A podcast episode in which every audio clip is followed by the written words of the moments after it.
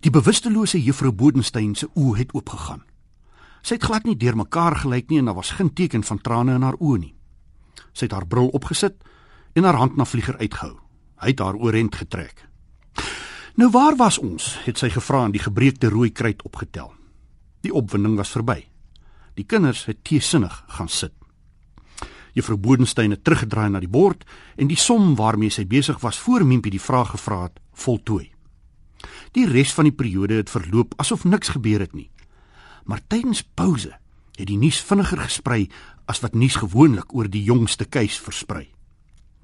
Teen huis toe gaan tyd het selfs mevrou Laurie, die musiekonderwyseres wat nooit geweet het wat in die skool aangaan nie, die storie agter Mimpie se vraag gehoor.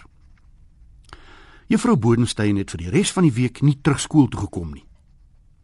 Vlieger in die ander matrieks was verheug.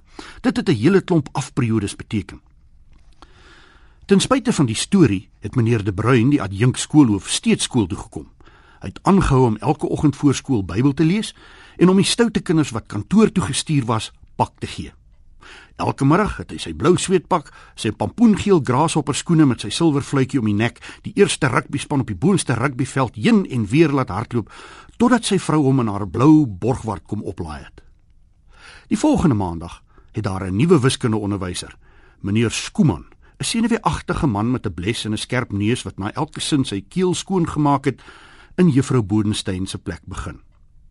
Hy was 'n baie beter onderwyser as wat die jong juffrou Bodenstein ooit was. Binne 'n paar weke was dit asof hy nog altyd vir die matrieks wiskunde gegee het.